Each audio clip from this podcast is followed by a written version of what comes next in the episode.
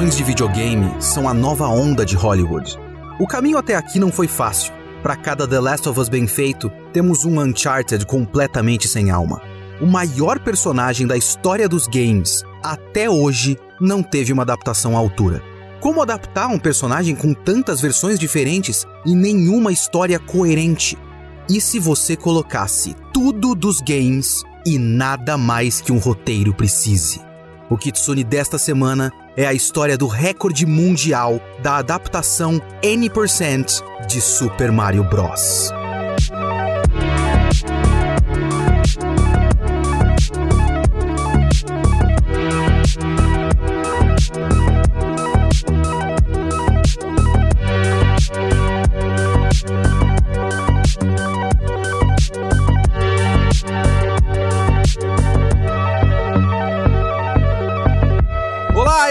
Leonardo Kitsune o Kitsune da Semana é o meu podcast semanal para eu falar do que eu quiser, do jeito que eu quiser. A ideia aqui é que toda semana tem uma review diferente de uma obra específica, diferente de qualquer coisa. Anime, mangá, cinema, videogame, tudo ao mesmo tempo.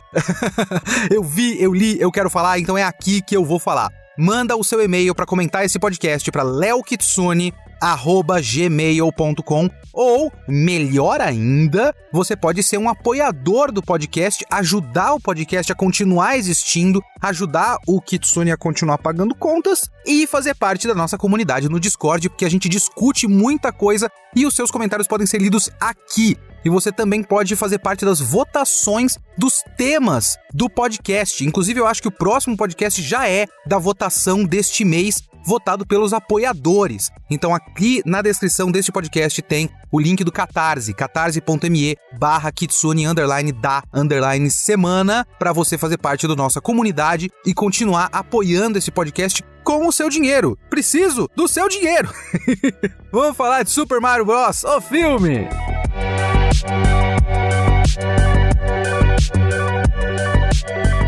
Muito que bem, filme do Mario, o lendário filme do Mario, um bagulho que tava para acontecer há muito tempo, tinha que acontecer. Assim, qualquer pessoa que esteja acompanhando de longe os movimentos de Hollywood, do que eles estão tentando fazer, já percebeu que assim, cinema é negócio, então, tem gente colocando muito dinheiro e eles querem que esse dinheiro volte. Então, a maneira mais garantida de esse dinheiro voltar é você fazer filmes que já sejam parte de alguma propriedade intelectual que as pessoas já conheçam, e aí não fica arriscado. Não tem o risco de as pessoas não saberem o que é. As pessoas vão saber o que é. Já tem fãs, já tem um público, as pessoas já acompanham e tudo mais. Então você tem aí adaptações de livros, que sempre foi uma coisa recorrente em, em Hollywood, livros e peças de teatro e tudo mais, mas isso não é o suficiente para você arrastar tanta gente para o cinema normalmente. A onda maior do momento continua sendo quadrinhos de herói, né? O Marvel e DC continuam sendo as maiores apostas de Hollywood, mas é finito. Tanto é que quando os caras tentam adaptar outras coisas dos quadrinhos, é um pouco mais difícil de fazer funcionar. Os caras tentaram começar um universo dos quadrinhos da Valiant, por exemplo, com aquele filme Bloodshot do Vin Diesel, e não deu certo, porque não tem a força dos quadrinhos Marvel e DC. Não só agora, mas com mais força agora, né? Hollywood está olhando para os videogames, porque é um dos mercados mais lucrativos do mundo hoje e tem um monte de propriedades intelectuais fortíssimas de muitos anos tanto coisas recentes, né? Eu, eu, citei aí na abertura o The Last of Us, que tem muitos fãs e é uma coisa recente, quanto coisa que você pode apelar para nostalgia muito fortemente, como por exemplo o Sonic, que foi um sucesso, os dois filmes do Sonic. E tava todo mundo eternamente se perguntando quando é que vai ter a porra do filme do Mario, porque o Mario é o maior personagem da história dos videogames. Teve o filme dos anos 90, que todo mundo prefere esquecer. Tirando o Marcelos, eu vou colocar o link do ótimo texto do Marcelos. Leiam, leiam, é arte, é simplesmente maravilhoso. Tá na descrição do podcast.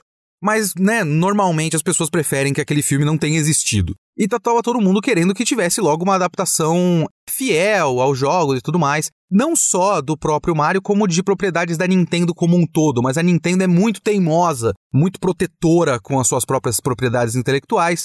Agora eu acho que vai abrir-se portas maiores, né? A Nintendo abriu uma divisão de cinema que eu ainda acho um pouco confuso da maneira como eles fizeram, porque quando eles fizeram um anúncio, é meio que como se fosse uma divisão de audiovisual, um negócio assim, que eles não deixaram claro se eles vão produzir filmes para o cinema ou se é só uma divisão deles para produzir cinematics para jogo. Ficou meio confuso no anúncio. Esse filme do Mario da Illumination, até onde eu sei, não é ligado com essa divisão que foi anunciada no ano passado. Porque o filme do Mario já estava em produção e aí eles anunciaram essa divisão de, entre aspas, cinema. Mas eles abriram isso agora e fizeram o filme do Mario em parceria com a Illumination. A Illumination que é o estúdio dos Minions. É até muito curioso quando você olha as cinco maiores bilheterias de animação da história do cinema, que eu acho que você tem ali uns dois Pixar, uns dois Disney, eu não sei se o Minions 2 já saiu do top 5, mas agora tem o Mario, né? O filme do Mario entrou como a maior estreia, não bilheteria no total, mas a maior estreia da história das animações. Então você tem um ou dois filmes da porra da Illumination no top 5 das maiores estreias da história das animações mundiais. Lógico que isso tem que ver também a questão da inflação. Eu não sei como é que você vai fazer a correção dos valores do passado, de um, sei lá, de um Branca de Neve, que se você corrigir, de repente, ainda continua sendo uma das maiores estreias. Não sei, alguém vai fazer essa conta em algum lugar aí. Mas enfim, agora nós temos. Nós temos o filme do Mario. Todo mundo pediu o filme do Mario, e aí a pata do macaco foi cruel com as pessoas e fez o filme do Mario na Illumination com a voz do Chris Pratt. Mesmo assim, não foi o suficiente para dissuadir as pessoas de assistir e dissuadir as pessoas de gostar do filme. Eu já vou chegar nesse ponto, mas nós temos hoje a grande discussão, o grande discourse em volta do Mario, que é a divisão crítica e público, a velha divisão crítica e público, que o público ama o Mario. No Rotten Tomatoes, aquele site infernal que só não é pior do que o Twitter, no Rotten Tomatoes, o público tá em, sei lá, próximo ou mais do que 90%, e a crítica tá em 40, 50%, um negócio assim. E tá todo mundo muito puto com a crítica, de, porra, o filme é legal! Ah, os críticos são todos uns chatos e tudo mais. Se você é desses, eu recomendo ouvir esse podcast com cuidado, com paciência, com um chá de maracujá, talvez. Vamos lá, vamos ao filme do Mario. O que é o filme do Mario? O filme do Mario é o filme do Mario. Qual é a história do filme do Mario? Tem o Mario e o Luigi, eles são encanadores, eles entram por um cano e caem no mundo do Reino dos Cogumelos. O Bowser quer casar com a princesa, por isso ele quer sequestrar a princesa. Então o Mario e a princesa vão lutar contra o Bowser. O Luigi não, porque o Luigi caiu no lugar errado, no teleporte, e caiu no próprio reino do Bowser. E aí ele se fudeu, então você tem uma história de resgate do Luigi e uma história de salvar a princesa, apesar que a princesa vai salvar o próprio reino, mas depois vira um resgate da princesa num certo breve momento do filme. É isso, esse é o filme do Mario. É a ideia geral que se tem de qualquer roteiro de jogo do Mario. Se você colocar no Chat GPT, Chat GPT, escreva um roteiro de jogo de videogame do Super Mario Bros. Ele vai escrever esse roteiro. E aí você fala de novo, Chat GPT, agora pegue esse roteiro e adapte para o cinema. Aí ele vai fazer o roteiro do filme. É simples, é direto, tá bom. Se eles fizessem qualquer outra coisa também, é complicado, porque eu vou criticar esse filme. Mas também, essa é a história que você tinha que contar para essa porra desse filme. Que outra história você vai contar no primeiro filme do Mario? Esse é o primeiro ponto, meu primeiro ponto positivo sobre esse filme. Não tem invenção de moda, não tem filme do Sonic nesse filme do Mario. Eu falei do filme do Sonic, do segundo só, do primeiro não tem podcast, mas o segundo tem podcast. Apesar de ter um pouco de comentário sobre o primeiro, no podcast do segundo, ouçam. Mas eu comento um pouco no meu podcast do Sonic o quanto eu não consigo entender. Tipo, tem os seus motivos e tudo mais. Muito tem a ver com validação do público e validação para tipo você chamar de filme e não de desenho. Talvez, apesar de o Sonic muita gente contar ainda como animação, eu vejo um pouco disso, né? Mas enfim não tem a palhaçada do filme do Sonic, que é tipo, em vez de você contar a história da ah, o Robotnik sequestrou os animais da floresta, o Sonic vai passar pela Green Hill Zone e o Caralho 4 e resgatar os animais da floresta pelo caminho. Não, ah, o Sonic passou pro nosso mundo e ele conhece um policial de uma cidade pequena suburbana americana e o Robotnik é magro e tem cabelo. Sabe? É os caras tentando inventar moda com o filme do Sonic e fizeram aquele bagulho lá. Pessoas gostam, eu não acho um filme ruim, mas eu não consegui entender por que complicaram tanto o processo. É bom que o filme do Mario não tenha complicado o processo. Vamos fazer a porra da história genérica do filme do Mario. Mario, Luigi, princesa, Bowser, Bowser que é a princesa, Reino dos Cogumelos, passa pelo negócio, coloca o Mario Kart no meio, foda-se. É isso. A maior invenção de moda desse filme, no fim das contas, é a presença do Donkey Kong.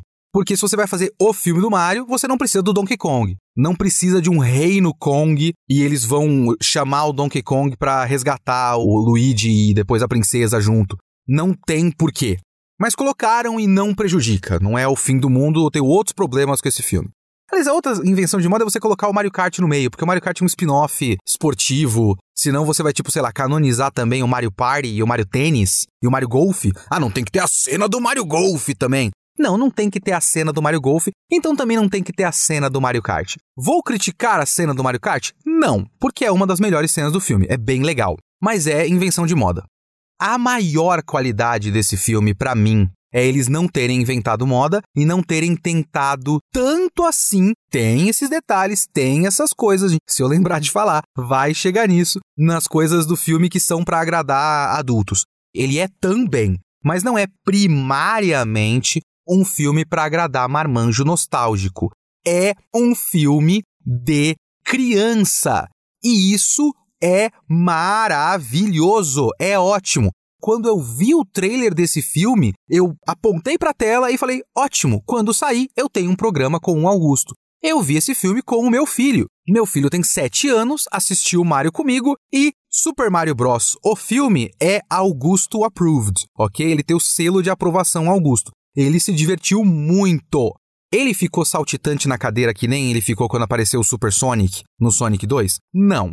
A cena do Super Sonic foi absurdamente empolgante para minha criança de 7 anos. Não foi a mesma coisa com o filme do Mario. Mas ele ficou feliz e se divertindo o tempo todo. Ele estava sorrindo, ele estava curtindo o tempo todo. Tipo, é um filme primariamente divertido, feito pra criança se divertir, dar risada, ele tem ação, ele é um filme sempre andando pra frente, ele não para, ele não perde muito tempo, porque eu tenho meus problemas com isso, mas enfim, para esse objetivo, ele é bem feito nesse sentido, tipo, ele funciona nesse sentido.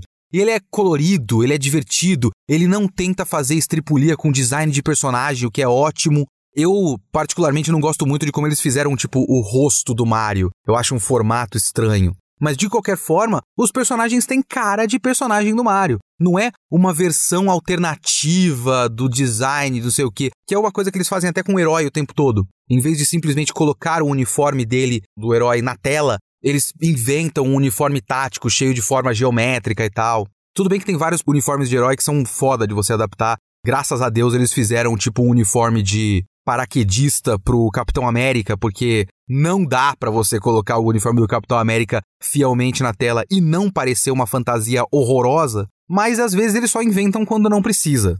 Eles pensam demais nesse tipo de coisa. O próprio Sonic foi assim no começo, quando eles fizeram aquele primeiro design, é discussões sobre se foi proposital ou não para gerar discussão e depois eles mudarem e agradarem o fã, ou então discussões sobre a pressão do público manipulando a arte. Essas discussões à parte, aquele primeiro design pode ser visto como um sinal dos caras inventando moda. Em vez de fazer o Sonic do jeito que o Sonic é, eles tentaram um bagulho mais realista, que nasce da outra invenção de moda. Se você vai colocar o Sonic no nosso mundo, é difícil de você colocar o design cartunesco dele interagindo com o James Marsden, então ele precisava casar com o resto do nosso mundo normal. Então eles tiveram que fazer aquele Sonic feio. Ninguém gostou e eles só fizeram o Sonic cartunesco e todo mundo aprovou. Mas aquele Sonic cartunesco não bate com o resto do mundo. É esquisito.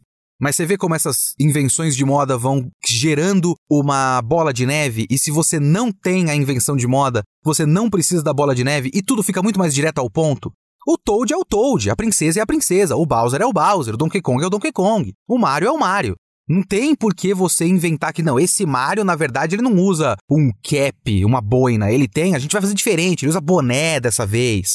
Ah, não, no primeiro filme, o Mario não tem bigode nem boné. Aí a cena final do filme é ele olhando no espelho com o bigode e falando: Ah, eu acho que eu gosto deste bigode. Acho que eu vou ficar assim agora. E ele coloca o boné com o M na cabeça e vai. Não, não tem esse tipo de invenção de moda. Eles já começam com o uniforme, eles são encanadores. Pronto. Um é baixinho e gordinho, o outro é mais alto e mais magro. Acabou. Não tem a cena da origem de por que o Mario escolheu vermelho e o Luigi escolheu verde. Vocês entendem? É o tipo de coisa que Hollywood anda fazendo muito. Hollywood gosta muito da cena da origem do nome do Han Solo. E eles fazem essa merda o tempo todo. Esse filme basicamente não tem esse tipo de coisa.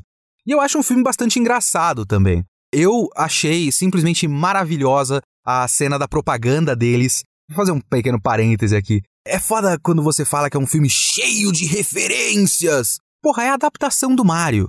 Certas coisas que a gente fala que são referências aos jogos num filme do Mario, é a mesma coisa de você dizer que a aranha no peito do uniforme do Homem-Aranha é uma referência à aranha do peito do uniforme do Homem-Aranha nos quadrinhos. É, meu amigo, é um filme do Homem-Aranha, ele tem uma aranha no peito. Então algumas coisas são só isso.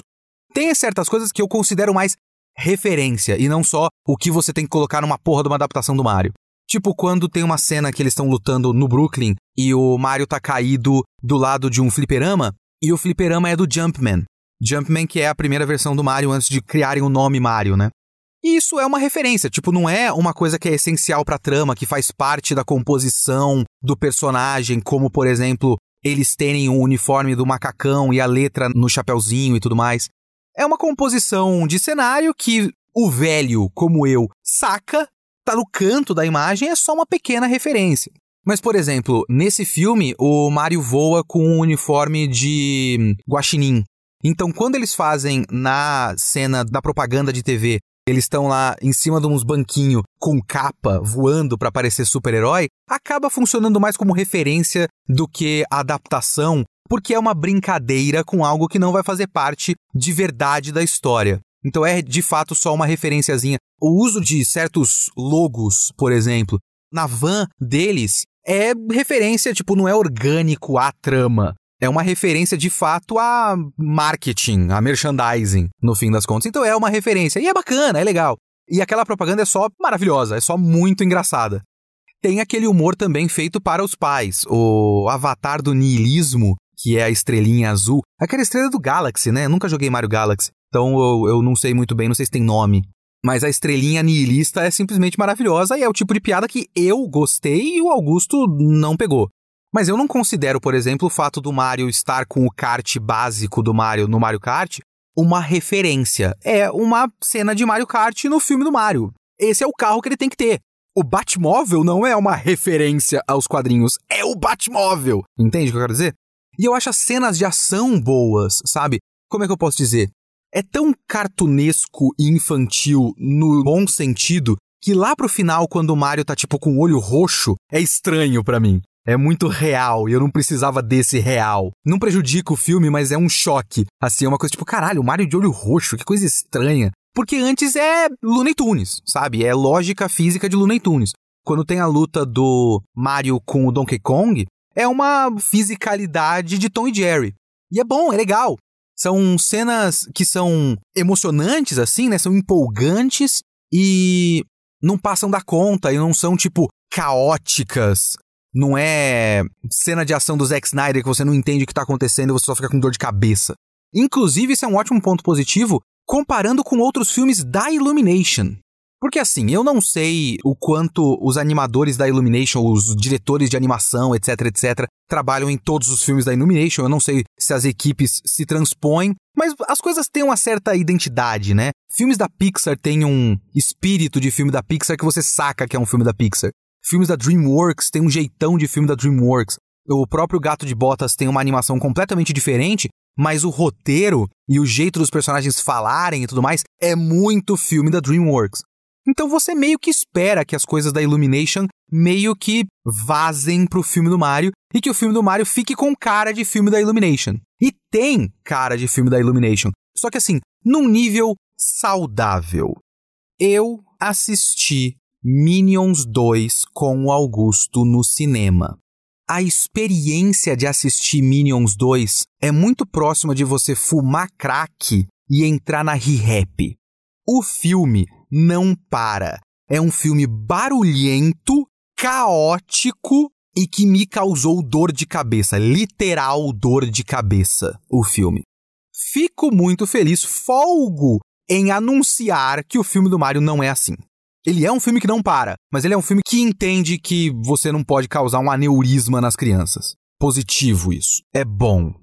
E eu considero esse filme, de fato, no fim das contas, uma adaptação razoável de Mario. Ou talvez eu possa dizer que é uma adaptação razoável do lore do Mario. Realmente, os caras pegaram a wikia do Mario e foram, tipo, clicando em páginas aleatórias e colocando todas elas assim, bom, faz uma cena do Mario Kart, ah, faz uma cena não sei o que, faz uma cena não sei o que. E foram colocando assim, e de fato tem muito do lore do Mario no filme do Mario. Por outro lado, o filme não é muito mais do que isso, né? E é aí que a gente vai entrar no grande discourse desse filme, nos grandes debates sobre o filme. Que é um bagulho que me dá uma preguiça do cacete, mas não tem como eu não abordar esse tipo de discussão. Porque as pessoas estão muito defensivas com o filme do Mario. É um monte de gente defendendo que, ah, pô, é filme de criança, é filme de criança. Não são as crianças dizendo que é filme de criança e dizendo que tem que parar de encher o saco do filme porque é um filme de criança. São os adultos, né? Falando pelas crianças. E tudo bem, em parte, esse argumento é completamente coerente, completamente correto. De fato, é um filme de criança, como eu já passei muito tempo argumentando aqui. E é bom ele ser um filme de criança, eu acho isso positivo. E de fato, tudo que eu vou falar a partir de agora nesse podcast, para a experiência de uma criança, é completamente irrelevante. É aquilo, tipo, eu assisti com o meu filho de 7 anos, o Augusto, ele viu, ele gostou, eu perguntei para ele o que, que você achou. Muito legal. Acabou. Eu como pai, não vou parar com o Augusto no shopping, sentar ele na cadeira na praça de alimentação e falar: Augusto, peraí, vamos conversar direito?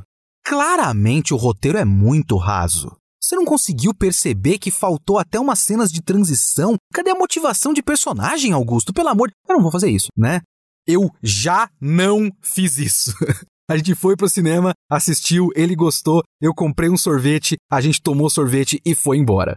Mas eu não acho que você que clicou neste podcast aqui no Spotify ou em qualquer outro dos agregadores de podcast que você ouça o seu podcast, clicou aqui para você ouvir um podcast de cerca de dois minutos em que eu falo: Ah, o meu filho gostou, é um filme de criança, então tá bom. E aí você desliga e sai satisfeito. Eu não acho que é para isso que você clicou nesse podcast, não é? Então vamos continuar. O pessoal tá muito na defensiva com esse filme do Mario. E eu, assim, fazendo, fazendo uma psicanálise de pessoas que eu não conheço, generalizando todo um, um grupo de pessoas, que eu devo conhecer quatro entre essas pessoas, eu fico muito pensando que me parece o tipo de reação de fã que tá defendendo que finalmente fizeram o filme do negócio que ele gosta. É aquela necessidade de validação, sabe? Eu vi um tweet, eu acho que era do Game Awards, falando que ah, maior sucesso das adaptações de televisão, né, das séries de televisão do momento, é uma adaptação de videogame com The Last of Us. A maior bilheteria do ano no cinema é uma adaptação de videogame com o Super Mario. Videogame é o futuro, não sei o quê. E existe uma necessidade muito grande de validação da mídia. Tipo, o, o videogame é uma forma de arte muito recente. E o fã de videogame, né, o jogador de videogame, precisa eternamente que essa forma de arte seja validada. É tipo uma criança que faz um desenho e precisa que o adulto diga que tá bonito para ele saber que ele fez certo. Uma dessas formas de validação costuma ser dinheiro, e o fato de que videogame é uma das indústrias que mais faz dinheiro no mundo e tudo mais. Até, por exemplo, o pessoal do eSports que sempre compara audiência de final de campeonatos de League of Legends com audiência de Super Bowl e fala, ó, oh, é igual ao Super Bowl, ou é mais audiência, mais pessoas assistindo do que o Super Bowl. É um esporte de verdade já. Então você precisa de validação de instituições de que já sejam validadas. O cinema já é uma instituição validada. Já existe um elitismo no cinema. Então, o fã de videogame precisa que o filme seja validado pelo elitismo do cinema, ou se não for validado, precisa defender o seu filme do elitismo do cinema, que é o que está acontecendo agora. Então é uma forma de validação o fato de ter audiência, bilheteria, ter dinheiro entrando, e aí a contraparte disso é: ah, mas os cinéfilos, ah, os malditos cinéfilos, ah, estão falando mal do filme, então estamos no caminho certo, porque os cinéfilos, este monstro. E aí cria-se todos os mesmos argumentos, as mesmas discussões de sempre. você vai querer argumentar alguma coisa um pouquinho mais complexa do que eu gostei ou eu não gostei, e a pessoa vai falar: ah, o que, que você quer? Você quer que seja um filme iraniano mudo? Ah, não é Cidadão Kane, porra! Os caras querem complexidade no filme infantil. Que aí realmente parece o tipo de coisa. E isso é foda, né? Porque às vezes eu faço tipo de, alguns comentários no podcast e as pessoas me acusam disso e eu fico muito triste porque é um sinal de que eu não estou me explicando direito. Porque se a pessoa diz para mim que eu estou menosprezando tal forma de arte, é o que aconteceu com Fate Zero, por exemplo. Quando eu tava argumentando que o Fate Zero devia ficar na bobajada. E aí o pessoal falando, ah, porque agora está falando que anime é tudo bobagem, que se tem coisa não séria, não pode ser levado a sério. E não, não é isso que eu estou dizendo, sabe? No caso do Fate Zero foi muito tipo, ele tentou ser complexo, ele tentou ser bobagem. A bobagem é muito melhor que a complexidade, porque eu realmente acho que a parte complexa do Fate Zero é muito fraca. Então se ele ficasse só na parte divertida seria melhor. Não é que ele não pode tentar ser complexo. Ele tentou, ele só não conseguiu. E tudo pode tentar ser complexo. Eu não estou querendo que o filme do Mario fosse, sei lá, o Matrix 4, um tratado metalinguístico sobre o estado da indústria cinematográfica hoje. Ah, não, porque vai ser uma adaptação de videogame, então vamos fazer uma análise metalinguística da ideia de se adaptar uma mídia interativa para uma mídia não interativa.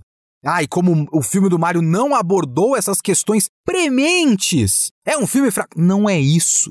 Eu tenho quase certeza que alguém em algum lugar está argumentando coisas contra o filme do Mario nesse sentido. Sempre tem um idiota em algum lugar. Mas do que eu vi de comentários de pessoas que não gostaram tanto assim do filme, não é isso que as pessoas estão falando. Então deixa eu tentar me explicar, falar por mim, no caso, o porquê que eu saí insatisfeito desse filme. Mais uma vez, vamos colocar aqui o asterisco, o asterisco sempre importante de que eu levei o meu filho de 7 anos, ele saiu muito satisfeito do cinema, portanto, tá tudo bem. Nada do que eu vou falar aqui é o fim do mundo, e você pode continuar gostando do filme, e quem tem que gostar do filme está gostando, que são crianças de 7 anos. E isso é ótimo. Não é como se criança gostasse de qualquer coisa. Eu já levei o Augusto no cinema e ele pediu pra gente ir embora no meio do filme. Foi um filme chamado Coração de Fogo. É um filme bem fora de circuito, assim, não é Pixar nem nada. Era um filme animado e era sobre uma menina que quer ser bombeiro. E era chato, era ruim, era boring o filme. Nunca chegava num ponto. É um erro que esse filme não comete. Esse filme chega num ponto muito rapidamente. E aquele filme não chegava em lugar nenhum, e as cenas não eram boas, assim, as cenas de ação, tinha cenas de ação, eram cenas muito chatas. Com 40 minutos de filme, o Augusto olhou para mim e falou: pai, tá chato, vamos embora. Criança não engole qualquer coisa. Então a gente não pode considerar que criança é tudo burra, sabe? O Augusto curtiu o Sonic, o Augusto curtiu o Minions. O Augusto não se empolgou muito com Lightyear, por exemplo. Ele ficou até o final, ele gostou e tal, mas ele não se empolgou muito, não saiu comentando, não saiu feliz de verdade, como eu vi ele saindo do Minions 2, do Sonic 1 e 2, do Mario, etc, etc. A questão é que dá para você fazer mais do que esse filme do Mario faz. E quando eu digo fazer mais, mais uma vez, eu não quero temas muito complexos. Eu quero alguma coisa. Porque assim, na ideia de fazer um filme para criança, eles fizeram um filme que não para. E eu entendo o esforço de fazer um filme que não para. Eu já contei algumas vezes que o Augusto, ele cresceu, né? Essas são as mídias que tem hoje, a gente tá na era da Netflix, que você não tem que esperar o desenho passar num certo horário na televisão, né? Não tem que assistir desenho só de manhã, porque só tem desenho de manhã na TV aberta. Você pode colocar na Netflix e colocar direto todos os episódios de uma certa coisa.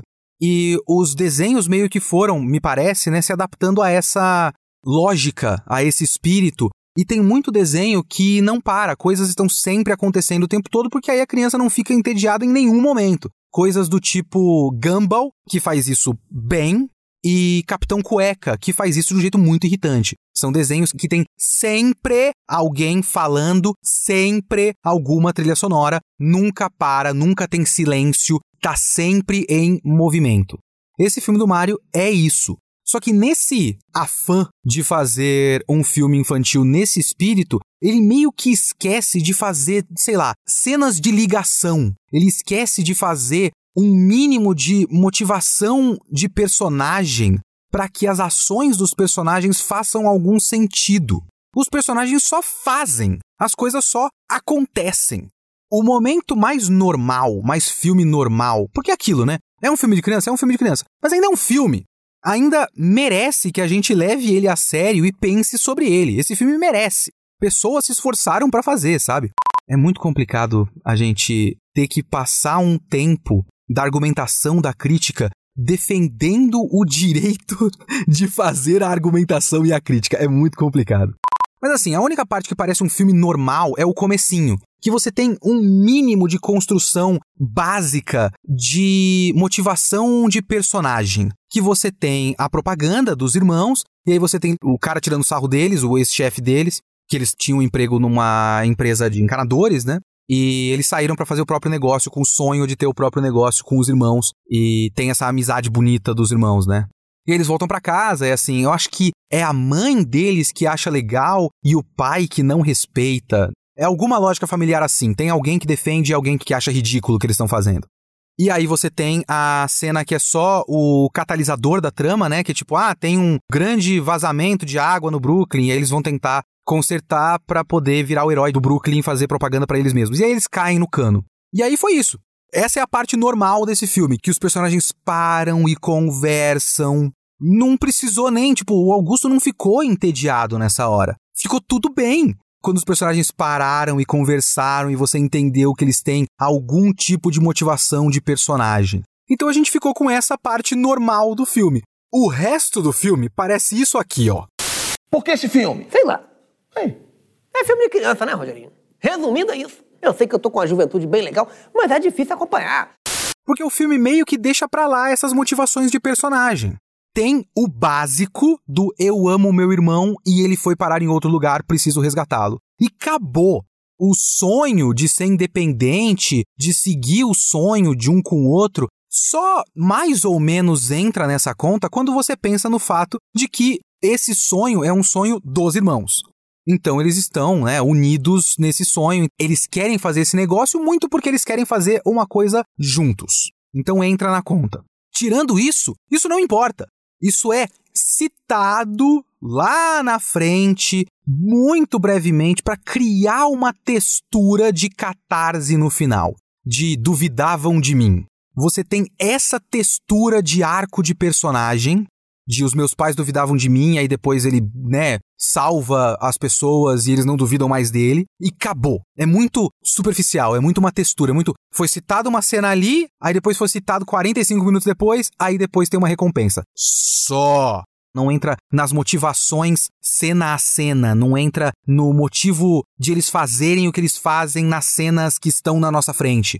Porque quando ele entra pelo cano e se separa do Luigi, os personagens simplesmente vão tomando decisões. O Toad fala: Ah, você caiu aqui, aqui é o reino do cogumelo. O que? Seu irmão caiu num lugar que é de fogo? Deve ser do Bowser. Vamos falar com a princesa. E anda com a, princesa, ele chega na princesa e a princesa olha para ele e fala: Ah, meu Deus, você é humano. Você quer resgatar o seu irmão? Ah, é contra o Bowser? Eu também tô indo lá, vamos juntos. E eles vão. É tudo muito repentino, não tem um contexto, não tem um motivo pra princesa tomar as decisões que ela toma. Ela já estava indo pro Bowser, um cara invadiu o castelo dela, nenhuma decisão é tomada quanto a isso. Ela percebe em num espaço de 30 segundos que as coisas podem coadunar uma com a outra e eles vão. Quando você para pra pensar, tem até uma questão curiosa que é a princesa não necessariamente precisava do Mario, né? Porque ela tá numa emergência. A chegada do Bowser é iminente, ele vai chegar a qualquer momento. E aí ela tava saindo naquela. tomou a decisão e saiu do castelo. E ela tromba com o Mario. E aí ela para por um dia para treinar o Mario. para treinar o Mario pra fazer uma coisa que ela já sabe fazer. Ela não precisava do Mario. Mas o filme precisa do Mario. Então ela treina o Mario pro Mario fazer o que ele tem que fazer. Aí você tem lá aquela cena que é bem divertida.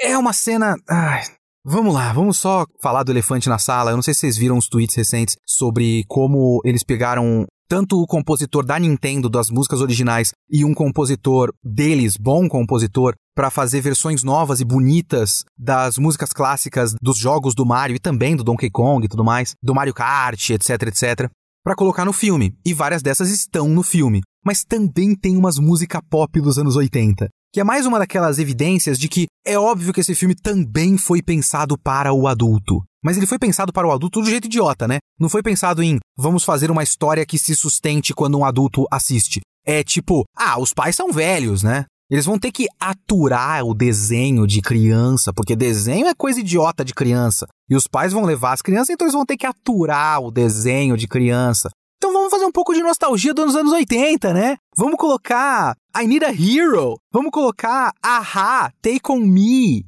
E é só bobo, né? E eles não colocaram algumas faixas que foram produzidas e ficaram muito boas de versões das músicas da Nintendo. Quando tem, é muito da hora, porque são ótimas, né? Se tem uma coisa que a franquia Mario e a Nintendo como um todo tem, é música icônica bonita pra caralho. Se um dia fizerem uma animação do Zelda, e eu espero que façam uma animação e não um live action, eu espero que eles só adaptem a enorme biblioteca de ótimas faixas de trilha sonora dos vários jogos de Zelda que já existem, em vez de, no meio, colocar Eye of the Tiger. Mas enfim.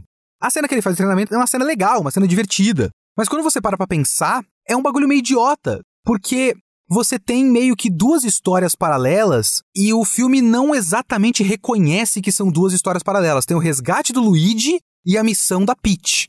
Tudo bem que essas coisas acabam dando no mesmo final, mas até seria interessante se o filme, sei lá, reconhecesse que a Peach não precisa do Mario e essa fosse uma piada recorrente. Da Peach olhando pro Mario e falando, mas por que, que você tá aqui, cara? Então, eu preciso resgatar o meu irmão. Mas não, tipo, o filme não para pra pensar exatamente na história que está contando e simplesmente vai contando a história. E não reconhece que algumas coisas estão em conflito.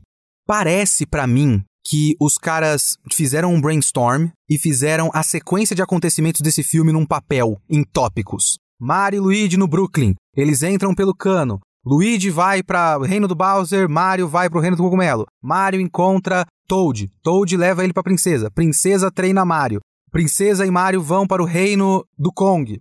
E aí eles não fizeram o resto do roteiro. Só deram na mão dos animadores e dos atores. Aí falaram, ó, oh, essa é a cena que você encontra o Toad. Aí o ator do Toad, que original é o Keegan Michael Key, né? Eu vi dublado em português, graças a Deus, porque eu não precisei ouvir o Chris Pratt. Mas eu fico pensando como deve ter sido a versão do Keegan Michael Key do Toad, que é o cara do Key and Peele, né? Que não é o Jordan Peele, o diretor do Corra. É o cara que continuou como ator de comédia. Mas só deram na mão ali do, do Keegan Michael Key. Falou, ó, essa cena que você fala pro Mario levar a princesa. Falei, mas eu, eu, eu falo o quê? Não, você fala que você vai levar pra princesa. Não, mas não tem um contexto, tipo, alguma coisa a mais de eu olho pro Mario e fico assustado, e aí tem uma cena em que a gente tem que se conhecer, e aí ganha a confiança do Toad. Não, não, o Toad é doido. Vai. Uh, tá. Uh, Oi, Mario, vamos pra princesa! E aí acabou, ah, não, ficou ótimo, bora. Aí deu essa voz pros animadores, fala, então anime em cima disso aqui, vai. E os caras animaram, e no meio disso fizeram cenas de ação. Não tem estofo. Tipo, eu não tô pedindo um grande tema complexo. Eu tô pedindo qualquer coisa. Eu tô pedindo um arco de personagem. O Mario tem quase um arco de personagem. Porque você tem o um negócio de duvidarem dele. E aí no fim ele consegue. E aí não duvidam mais dele. E é meio que isso e acabou.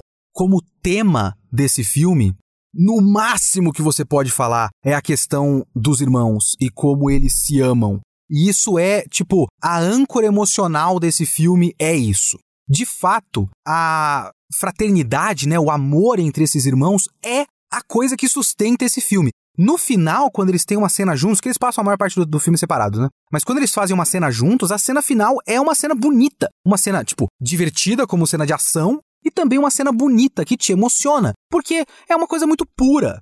Isso é até um ponto positivo para esse filme. Eles não fizeram vários obstáculos e na verdade eles estão chateados um com o outro. Não, eles fizeram uma coisa que eu acho que é até bem legal, que é eles são irmãos que se amam.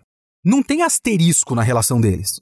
Isso tem a ver, até eu tenho o chute que isso é uma coisa que a Nintendo deve ter falado, né? Olha só, é isso que eu fico pensando. A cena da separação deles pode também coincidir com um momento em que eles não estão bem um com o outro. E aí eles vão perceber que eles se gostam o tempo todo. E aí a gente tem um arco, a gente tem um risco que é não só físico, mas também emocional. E tipo, pô, a última coisa que eu falei pro meu irmão é que eu não gostava dele. Sei lá, o Luigi não gostou do Mario ter colocado eles nessa aventura de fazer a empresa própria.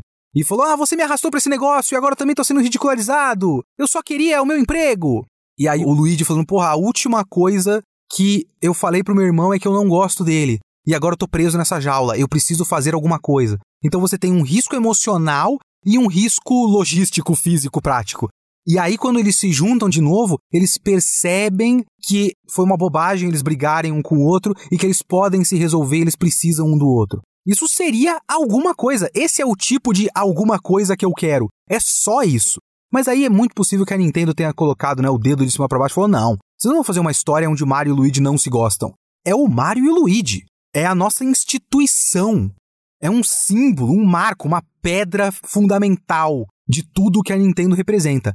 Eles se gostam e se amam como irmãos. É uma coisa direta, prática e ponto. E aí nisso você tem a consequência boa de essa é uma relação bonita e quando eles se juntam, você tem uma cena que podia ser melhor, tipo, podia ser mais emocionante, mas ainda é bonita. Porque de fato a amizade deles, né, a, o amor fraterno deles é uma coisa bonita e pura e legal. Mas é a única coisa que tem no filme. A única coisa. E eu realmente acho muito pouco. Eu realmente acho que se você é um fã da Nintendo, dá para você olhar para esse negócio e falar, pô, podia ser melhor, hein? Você não precisa agarrar com unhas e dentes e falar: ah, fez muito dinheiro, todo mundo gostou, foda-se, cala a boca, é o meu Mario. Porque esse é o tom que eu pego dessas discussões, sabe? Mais uma vez, é um filme legal, é um filme bacana, mas é um speedrun de roteiro. É tipo, ah, é vários skips, sabe? Tem vários skips. Em vez de você ter ali um momento de catarse emocional, ele clipou na parede e já pulou pra cena do final. É muito isso esse filme e podia ser mais. Não precisava ser N%, podia ser 100%.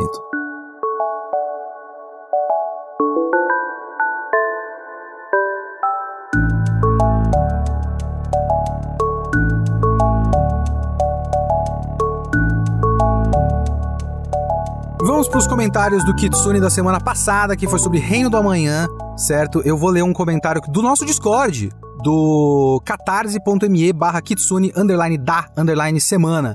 É um comentário do Touch Art do nosso Discord. Tem toda uma contextualização do comentário, um comentário bastante grande, eu vou pular um pouco a contextualização, mas eu só vou ler aqui que no começo ele não vai tratar sobre as conclusões do plot que eu tive, porque ele ia se sentir muito Luke Skywalker falando cada palavra que você acabou de dizer estava errada. Então eu agradeço, porque aí eu não fico triste.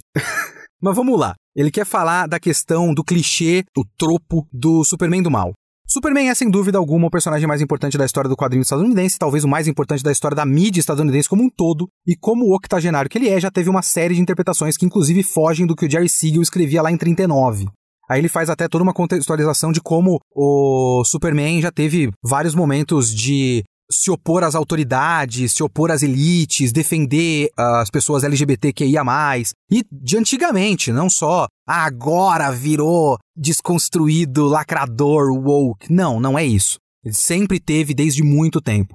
Aí ele continua aqui: O Reino da Manhã é uma história de um Superman cuja humanidade falhou para com ele. Não por ter matado Lois, Jimmy e o planeta diário inteiro, mas porque o Superman ensinou durante toda a sua vida que mal não se combate com mal, que é possível sim você reabilitar até o pior dos casos, que engoliu qualquer desejo humano de vingança e estava disposto a usar das vias institucionais para punir o maior dos criminosos, apenas para surgir um cavaleiro de ouro with guns e pulverizar esse criminoso contrariando todo o ideal de paz que Superman pregava. O Superman do Reino da Manhã não é fascista. Não gosto de chamar tudo de fascismo, mas sim campos de concentração de heróis que não concordem com a sua ideologia pode ser considerado fascista.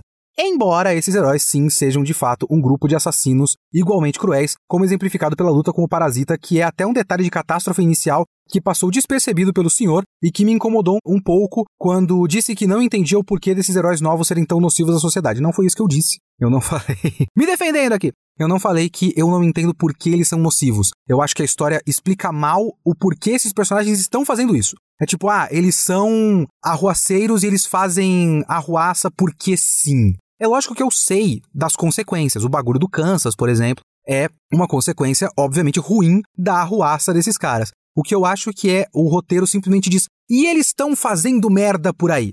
E por que, que eles estão fazendo merda por aí, ô meu caralho de asa? Esse é o meu ponto.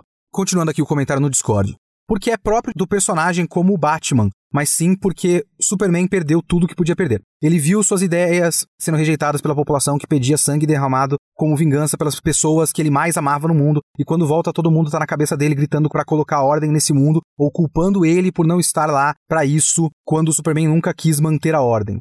O diálogo no Pentágono no final do quadrinho para mim é um dos melhores que eu já li. Esse personagem chegou no fundo do poço e a maior testemunha dessa degradação moral literalmente implora pelo resgate daquela moral que Superman representava. E o Superman se arrepende e se dispõe a fazer melhor do que estava fazendo. Eu não gosto realmente da falta de consequência para os seus atos, e talvez isso seja a minha pessoa tentando justificar com meus próprios headcanon. Mas por outro lado, o que é maior punição para um cara como Superman do que lidar com o fato dia após dia de que o momento em que ele escolheu por brutalidade em detrimento da compaixão, pessoas se machucaram tanto assim. Afinal, como diria Charles Xavier, só porque uma pessoa tropeçou não significa que ela perdeu o caminho para sempre. Isso me leva ao meu ponto final. Superman do Reino da Manhã é talvez a melhor versão desse tropo do Superman malvado. Ele foi quebrado, cometeu erros como resultado e se arrependeu no final. Porém, depois de Reino da Manhã, essa ideia se tornou perigosamente cool, que é um é o bagulho que me dá preguiça. E o herói passou por um paradoxo de Epicuro, que é literalmente usado pelo Snyder saindo da boca do charada Luthor. Não quero falar de Red Sun, porque você já disse o que tinha para dizer em podcasts passados, mas vamos pegar, por exemplo, Injustice, uma história em que o Superman se vê na mesma situação com o Coringa, mas escolhe matar o vilão em uma ação descontrolada e na tentativa de racionalizar o que fez, instaura um regime ditatorial mundial e arrasta todos os outros heróis com ele, matando um monte de heróis que se opuseram a ele de maneira brutal. Ou então vamos para personagens como Homelander, que é do The Boys e eu não, não vi. Imagine um Superman que quebra o pescoço dos seus inimigos, ameaça um ser humano de morte, tortura um alienígena e em visões do futuro mata pessoas a sangue frio. Fato é que, se em uma, sua primeira versão o Superman maligno era, ironicamente, uma maneira de humanizar o personagem, hoje a tentativa é satirizá-lo pela crença de que o personagem forte e bom desse jeito não é realista. Ele até fala no começo do comentário que eu não li que tem toda aquela história do não dá para fazer história boa com o Superman, sendo que um monte de gente já fez um monte de história boa com o Superman. Tem uma que eu quero falar no podcast algum dia, inclusive, é aquele Superman para o alto e avante do Tom King. Eu adoro, eu traduzi, eu acho lindo. Voltando pro comentário aqui. Quando eu acredito que, no momento em que a gente se encontra, em que depressão nunca foi uma doença tão comum, eu adoraria que esse personagem que serve como ombro amigo nas horas difíceis voltasse a ser atual. Mas não, o Superman malvadão agora é pop. Até a Rocksteady, que entendeu perfeitamente o Batman em seus jogos anteriores, tá fazendo o seu Superman vazio do mal. Enfim, esse foi o meu TED Talk. Muito obrigado pelo comentário. Não precisam pedir desculpas pelos seus comentários grandes, viu, gente? Eu gosto, faz parte da cultura do podcast aqui. É bom que vocês pensem bastante sobre o que eu tô falando e é bom que às vezes vocês me poupem da parte que vocês acham que eu falei tudo errado, porque aí eu não fico muito triste. Mandem seus e-mails para leokitsune.gmail.com. Tentem não me deixar triste, porque eu já fico triste com muitas coisas o tempo todo. E se eu não ficar triste com o podcast, já ajuda. Ou vão lá pro catarse.me barra kitsune underline da underline semana para você fazer parte da nossa comunidade do Discord e poder discutir e discordar de mim no nosso grupinho, beleza?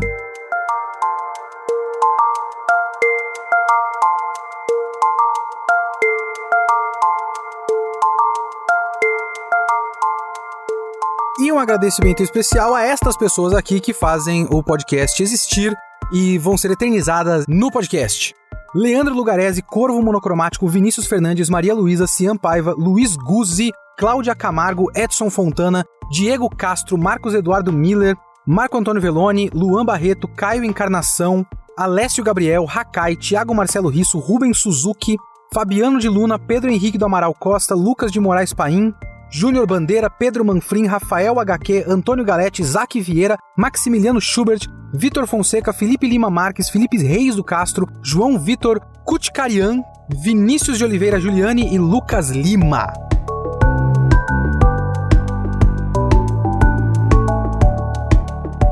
Esse foi o Kitsune desta semana. O Kitsune da próxima semana eu não sei, porque será votado pelos apoiadores e a votação ainda não acabou. Muito obrigado e até semana que vem.